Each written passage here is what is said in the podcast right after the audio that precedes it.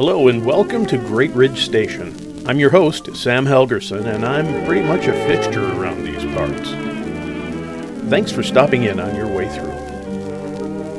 Season 3, Episode 15 William Archibald Spooner, or rather, the Right Reverend William Archibald Spooner, is best known for his verbal habit of switching consonants or syllables in phrases. His name is where we get the term William Archibaldisms. No, wait, his last name is where we get the term Spoonerisms.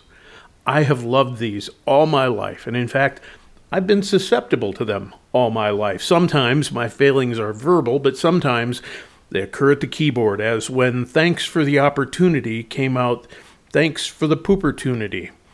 Now, some might just call that a typographical error, but hey, who's the showrunner around here?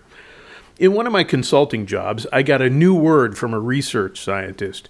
He was proofreading a document I had brought to him for review, and he said, There's a spello on page two.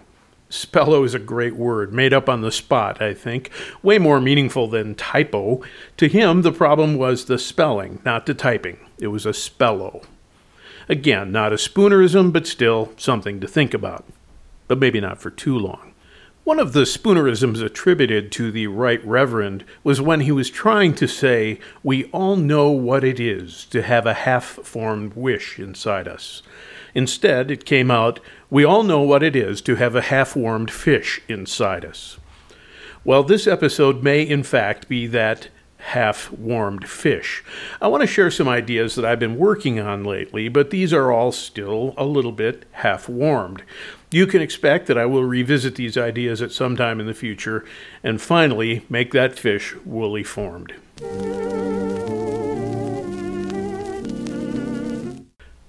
One of the things I care deeply about is the idea that leaders are dealers in hope. Now, that's not an original phrase, but tracking down the actual source has been proven to be impossible. The internet is full of misleading secondary or tertiary sources. But never mind, the idea that leaders are dealers in hope and not in despair is foundational to successful leadership, and yet few people seem to take it seriously. Over the past few weeks, I've had phone calls and emails from people whose leaders have spread despair and then wondered why morale was decreasing. I know a couple of people who were laid off from their organizations, and literally the next day, the leaders were calling them, asking them to volunteer their time to help out. Really. Musician Nick Drake had a song entitled Fruit Tree. I won't sing it, but I will sum it up in a very clumsy way.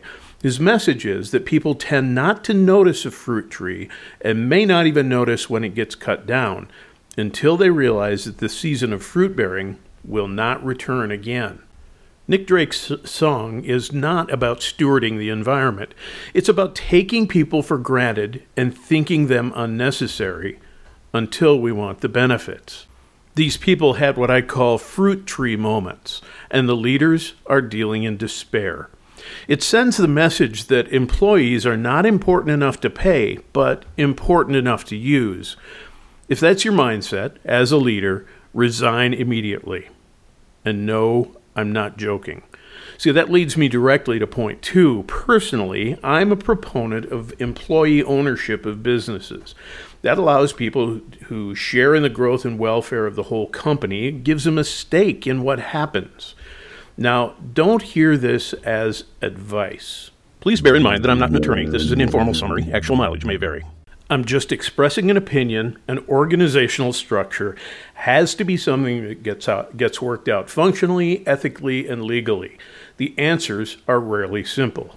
Even so, please bear in mind that I'm not an attorney. This is an informal summary. Actual mileage may vary. Even so, I think that employee ownership is an excellent way to build a strong, healthy organizational culture. Leadership in that setting is not for the faint of heart. It's difficult because you wind up having a lot of bosses and a lot of competing interests. And as a leader, it's still your responsibility to lead well. One step back from that, but still helpful, is employee profit sharing. While this can make the reporting structure a bit clearer, it's still not for the faint of heart. A few years ago, I had a series of conversations with a business owner who agreed with me profit sharing is a good idea. He embraced it and began working through plans to make that a reality in his company. What he found was that the compensation for his employees would have put those employees far above the local market pay grade. The front desk staff would have made almost double the national household income, and he balked. The plan for employee profit sharing never saw the light of day. Now, I've heard of this kind of thing happening a few times over the last few years, and I wonder how common it is. Here's what I think happens in those situations. This is my analysis, and admittedly, I don't have all the numbers in front of me. But if I did, that would be none of your business. I can give you my assessment, big picture. While employee ownership or profit sharing might appeal to leaders at some level, it seems to me that how they think of their organization has something to do with it. This is always a concern. No matter the size of the company, you have to be able to sustain the organization. See, I see that as creating an institution. There's nothing wrong with that. Institutions are organizational processes, structures, fiscal and fiduciary structures that allow the organization to be sustainable. As soon as any company moves from being a so called mom and pop shop, that is, when they grow beyond the ability for one or two people to run it, institutional structures become necessary. People say stupid things like bureaucracy is bad because they have no sense of how important structures can be to keeping things consistent, legal, and even moral. Go back and listen to my episode on policy if you want to know more about that. Bureaucracy is all of the things that develop when a single leader can no longer make all of the decisions. That's not a bad thing. It is policy and bureaucracy used in a good way that creates an institution. When those things start to go sour, the institution resorts to institutionalism. Now I'm going to postpone the explanation and first tell a story. As I was working on the material for this episode, another company, an American retail icon, announced that it was filing for bankruptcy. The company this time was J.C. Penney. There's a lot of history there, and Mr. Penney had a philosophy of service. Through the hard times of the Great Depression, making company payroll exacted a personal cost from him. He was forced to pay it from his own resources because he saw it as his personal responsibility. In addition, the company philosophy was based on providing quality products and quality service to serve people well and at a fair price a fair price, not a discount. He believed that quality should not be compromised in favor of profit, and he viewed his work as serving people well. Now, Mr. Penney remained active in the company until his death in 1971. Now, I'm not going to second guess the business decisions of the next generation of leaders, but I am going to question their philosophy of leadership. You see, J.C. Penney, it was all a service economy. He built an institution based on his core beliefs, his values, and his commitments. And when he passed away, his influence waned. He left behind an institution.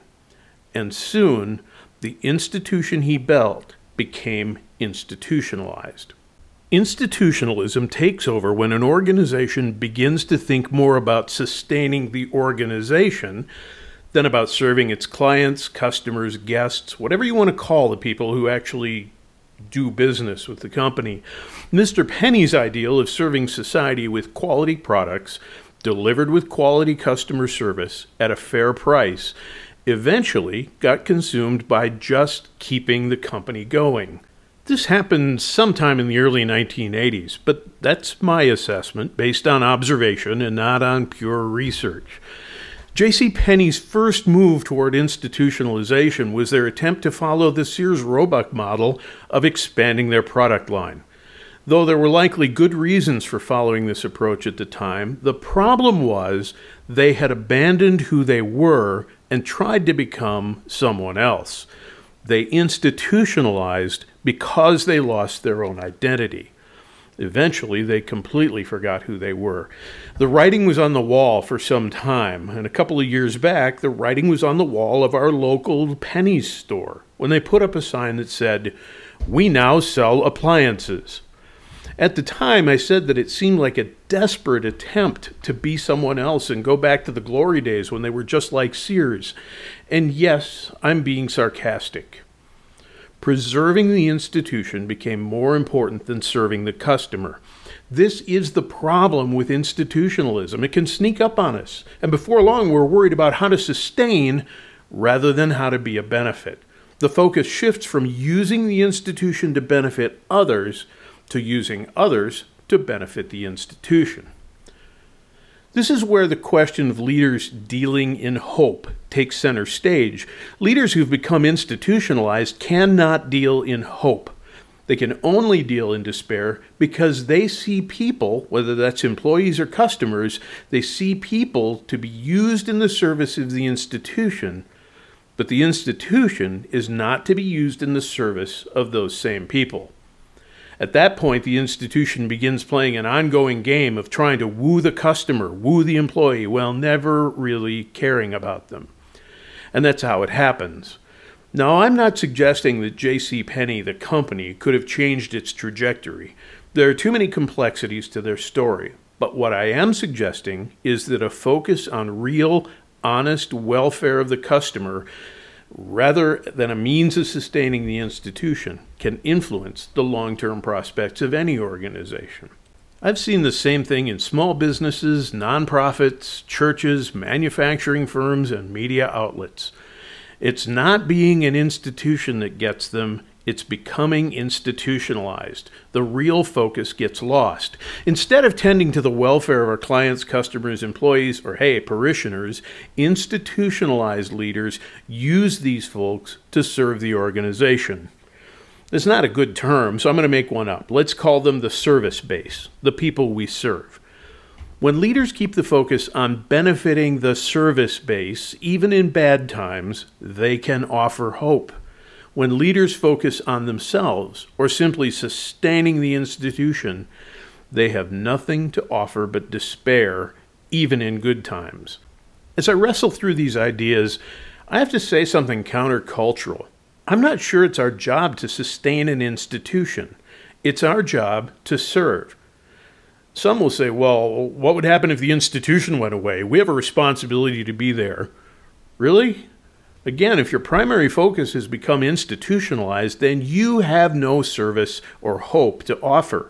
It's only when your institution commits to serve others in a contextually meaningful way that you can offer a real vision of hope. I'd love to know your thoughts about this, but I believe that's what it means for a leader to deal in hope. Thanks for joining us at Great Ridge Station. All content is developed by Dr. Sam Helgerson with appropriate citations of outside sources. Our sound engineer is Brick Martin. All background and bumper media is in the public domain and retrieved from archive.org. The opening music is from Guy Lombardo, Down by the River. The closing music is from Annunzio Mantovani, Skyscraper Fantasy. I'm already looking forward to your next visit to Great Ridge Station.